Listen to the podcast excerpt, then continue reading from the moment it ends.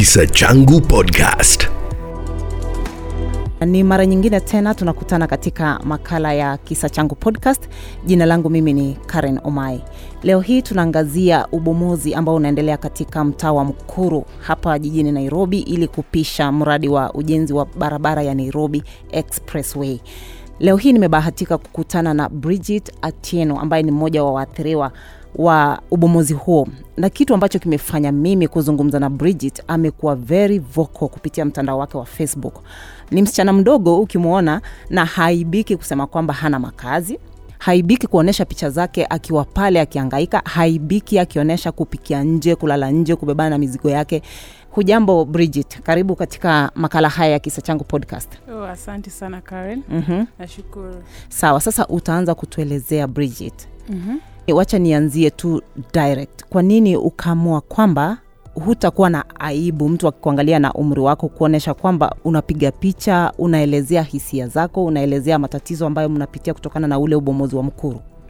Unajua, kwa hii maisha Karen, lazima ujifunze kuwa na ile self confidence. Ndiposa kwa kila jambo unafanya, mtu yani it comes out naturally for me. Sina ile aibu kwa sababu kuna watu wengine wengi zaidi wanapitia the same situation, but juu ya aibu wanafikiria, oh, nikiweka hizi picha mtandao watu watasemaje, watu watanionaje, watu watafanyaje. Sasa hiyo ina yani it kind of kills them inside, but kwangu ni rahisi kwa sababu ni kitu iko ndani yangu. Yani napenda tu kuelimisha watu wengine kupitia situation zangu. Mm-hmm. Yeah. Sasa kitu ambacho kinakupatia motisha ni kwamba kuonesha watu ni kawaida kupitia matatizo maishani. Yeah, hiyo it's very normal by the way, kwa sababu kila msee hapa nje hakona story yake. We only learn from others.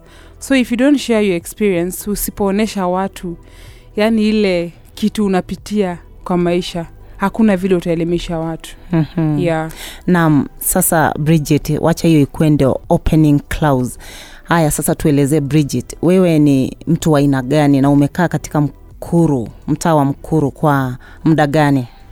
Ah, mimi venye nimewaambia naitwa Bridget Atieno. Ah, nimezaliwa pale Mkuru Viwandani. Saizi niko na miaka ishirini na tano. Kutoka nizaliwe mpaka saizi, hapo ndio nimesomea, hapo ndio nimeishi, maisha yangu yote yako pale. Sasa hapo ndo nyumbani? Ya, hapo ndio nyumbani. Hujui place ingine? Watu wanasema naenda Ushago, we hujui? Ah, Ushago iko, lakini oh, maisha yangu yote imekuwa pale. Nimezaa pale. Oh, nimeoleka, nina mtoto mmoja kijana na miaka tatu. Hmm. Nimezaa pale, nimeoleka, yani maisha yangu yote tumeachania pale.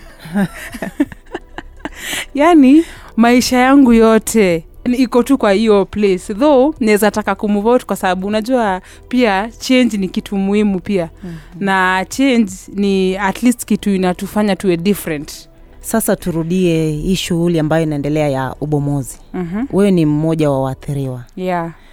Je, serikali iliwapatia notisi kabla ikuje kuwabomolea ama mlibomolewa tu na maisha yako vipi kwa sasa? Eh, hey, hatukupewa notice kitu ya kwanza. Hao watu walipokuja walituambia ati tu, wanatupatia notice ya two hours. two hours. two hours ilikuwa ilikuwa asubuhi, mchana, usiku. Ilikuwa kitu saa saba. So by saa tisa tuwe tumetoka. Mimi nina mtoto, hiyo wakati nimeenda kibarua, at least nimeenda kutafuta riziki. Mm-hmm. Napigiwa simu na jirani ati kuja utoe vitu zako nje, na shindwa kwa nini nini inaendelea. Kuenda watu wote ni kama yani kila mtu ako tu kwa hiyo panic mood, kila mtu anajaribu kutafuta mali anaweza enda. Yani yani ilikuwa tu ile situation stressing. Mimi sasa na wengine wengi wenye hatukuwa na pesa za kukomboa nyumba mali pengine, hatukuwa na mali pa kuenda, hatukuwa acha niseme relatives within, so tuli have to kukaa hapo. Mimi nilikaa pale a whole week. Hapo hapo tu nje kwa sababu nyumba venye zilibomolewa ikabidi tu mtu atengeneze mahali na vitu zako hapo, kijaribu kutafuta mali utaenda. Wow. Yeah, so situation imekuwa very very tricky kwa sababu kuna watu najua mpaka saa hii mtu bado ana struggle, hajapata mali pa kuenda, ameka tu vitu kwa marafiki. Yeah. Mhm. Sasa wewe umepata mali pa kuenda, umeenda kwa rafiki ama umepata nyumba nyingine? Uh, mimi nashukuru Mungu sana. My friend of mine came through. nikaweza kukomboa nyumba tu not far from where I was evicted. Ni karibu tu hapo nilipata nyumba, na at least hizi naweza sema niko pale na niko na mtoto wangu. Mm-hmm. Yeah. What about wale watu wengine? Labda wewe unarudi pale kwa sababu umesema hapa ni nyumbani. Wewe yeah. unarudi kuangalia, maybe tukipata muda na tukipata uh, wakikubali kuzungumza na sisi tutapata kusikiza their side of the story. Je, ukiangalia maisha yao saizi yako vipi? Eh, hey, watu wengi walikuwa affected sana na hiyo maneno ya ubomozi. Kwa sababu mimi najua mwingine alikuwa na mtoto, yani si hata mtoto mmoja, watoto hmm. watatu. Ana mbele, ana nyuma, wana ni familia nzima ile. Hiyo familia hata watoto wake hawajarudi shule mpaka saa hii. Yani hmm. vitu zilikuwa displaced, vitu zingine alafu unajua pale mkitolewa tu hivyo haraka haraka hivyo, vitu zingine watu wanaiba, zingine zinapotea, zingine zinaharibika. Yani mm-hmm. watu wengi naweza sema marafiki zangu wengi bado wako stranded. Mm-hmm. As in mtu labda ameenda ameka vitu zake kwa rafiki mwingine, anajaribu kutafuta maisha yake. Unajua ni ngumu kutolewa mahali alafu uende uanze tu, yani u pick up immediately. Yeah. It's very hard. Yeah. Mm-hmm. Na kwa, for example, U, lakini wakati wa hiyo shughuli kwanza mm-hmm. hakukuwa na any tuseme dhulumiwa, kuna polisi hawakuwachapa, waliwangojea tu mkatoka alafu wakabomoa? Ha, ha, hakuna mtu alichapwa, hakuna mtu alitendea unyama wowote, though experience ni different sana. Yenye venye kulifanyika kwetu si venye kulifanyika Mukuru kwa Njenga. Ha. Yao ilikuwa mbaya zaidi. So sisi tunaweza sema at least watu wa area yangu ni watiifu. Venye tu tulipewa notice ya two hours, tukatafuta mahali tunaweza enda immediately. Wengine waka, waka manage kuenda, wengine waka manage. Yani wenye walikuwa stranded wakabaki stranded, wenye walienda waka, wakaenda. So hakukuwa na nini yoyote, vurugu yoyote. Na viongozi wa eneo hilo, obviously kuna chief, kuna hata area M C A, kuna hata M P. Je, wamekuja kuwazungumzia, kuwapatia msaada, kuambia labda kwa sababu ni shughuli ya serikali? Ah, hapana. Je, nyinyi mmeenda kuwatafuta? Hapana, kwa sababu kama M C A hii ni kitu waliona. Ah. Na hata ma M Ps, I think Aladwa was on it. I think niliona clip ingine Aladwa akiongea, kizungumza, alijaribu but hakufika kwa ground.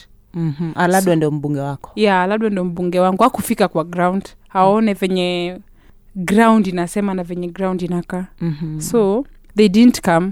Turudi kwako. Unaposema wewe ulizaliwa Mkuru, umesomea Mkuru, je, wazazi wako wangali? Yeah, wazazi wangu bado ni wapo Mkuru. Na nyumba zenye mlikuwa mnaishi ni za kukodi ama ni nyumba ambazo zilikuwa za kujenga? Ni za kukodi. Ah. Yeah, so mimi maisha yangu ni ya pale Mukuru. Nimezaliwa, nimekuwa, nimesoma, nimepata mchumba, tumechumbiana, nimepata mtoto, tumeachana. Mkiwa pale. Yeah, so saizi naendelea na maisha yangu. Mm-hmm. Yeah, so everything about me I think is, yani kitu venye nimekuwa saizi mm-hmm. nime imemotivatiwa na background yangu yako ya pale Mkuru. Yeah. Sasa tuki tukikamilisha kamilisha mm-hmm. ukiangalia maisha ya Mkuru ni ile mitaa ambayo mitaa inaitwa mitaa ya mabanda. Mm-hmm. Na unakaa mtu ambaye yuko positive sana. Mm-hmm. Ni nini ambacho kinakupa motisha? Najua nimekuuliza hili swali, lakini for example, sawa ni maisha ambayo umezoea kwa sababu umezaliwa katika mtaa wa mabanda, umelelewa pale, umesoma pale, umelelewa pale, lakini kwa saizi pale kuna changamoto, alafu saizi mnakuja mnapokonywa makazi, unatoa wapi ile motisha? Labda ndio vijana wengine wanaokusikiza ndio waelewe kwamba you can still move on. Motisha unatoa wapi nguvu? Vile Wakenya tunapenda kuulizana, unatoa wapi nguvu ya ku ya kukua positive? Okay, so mimi nguvu yangu ya kwanza nikiangalia mtoto wangu. Mhm. Yaani nataka I experience the things I didn't have in life. Like nataka apate ile maisha mzuri. Mm-hmm. Asihangaike vile mimi nimehangaika kwa hii maisha. Kwa sababu kitu ya kwanza mimi sijapata elimu ya kutosha. Kitu ya pili sijapata ile ile mapenzi ya wazazi. Acha niseme sasa wewe unajua kuna ile at least ile una ona ile wazazi wako wako pamoja, at least kuna ile ile bonding. Sijapata hiyo. Mm-hmm. Alafu tena pia kama elif- kama naweza uliza kama utakuwa free kuzungumzia. Kwa mm-hmm. nini unasema hujapata ile bonding? Je, katika familia ukile ukilelewa ulipokuwa mtoto? Kwa nini hakukuwa na hiyo bonding kati yako na wazazi wako? Okay, so mamangu ni alikuwa mfanya biashara, yani ile unajua tu ile kidogo kidogo. Yeah, yeah. Naye babangu alikuwa mlinda lango. Ah. So babangu alienda, I think niko nilikuwa karibu na I think nilimuona last year. Niko na karibu miaka kumi na bila kumuona. Mm. Na hiyo kitu ilini affect sana. So that is why mi utakanga, yani mi ujiambia in life, I will not allow my son ama watoto wangu wapitie the same experience, cause it wasn't the best. Mm-hmm. Na si ati ni kitu inapendeza. Mm-hmm. No. Mm-hmm. Pia another thing, niko na hii positivity in life that one day I'll be a radio presenter. Like, hiyo kitu imekuwa ndani yangu kutoka ah, kitambo. Great. Eh. So, naweza taka siku moja niwe radio presenter. Eh. Natamani sana. Uh-huh. Na, yeah. Na kwa nini unapenda ukue mtangazaji? Kwa sababu, yani, napenda napenda kuzungumzia stories za watu. Yani, napenda yani ile telling other people's, yani wale watu, yani unaona ile voice ya msia hizi sikika. Uh-huh. Kama hizo stories za Mukuru kuna uh-huh. vitu mingi sana zinazoendelea hapa. Yeah, na hazijasemwa. Kuna situation mingi sana hapa nje. Kuna yani different stories from different people. Jambo lako la mwisho, ushauri wako wa mwisho kwa vijana kama wewe? Acha tuji tujitume kwa kila jambo. As in, whatever it is that you're doing in life, always make sure that you give it one hundred percent.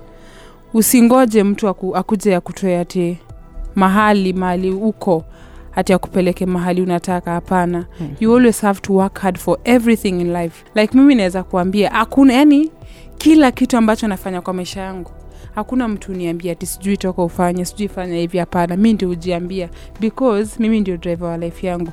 So you have to get out of your comfort zone and look for that life you want. Mm-hmm. Yeah, always As... stay positive. Nimeshukuru sana kwa kwa muda wako kuzungumzia masuala ambayo vijana kama wewe wanapitia katika mitaa ya mabanda, hasa Mkuru ambapo serikali inaendeleza ubomozi.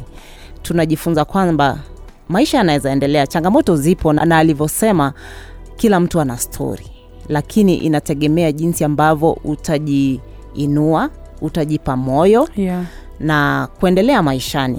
Hicho ndicho kigezo. Asante sana. Hadi wakati mwingine, mimi naitwa Karen Omai na yamekuwa makala ya Kisa Changu Podcast. Kisa Changu Podcast.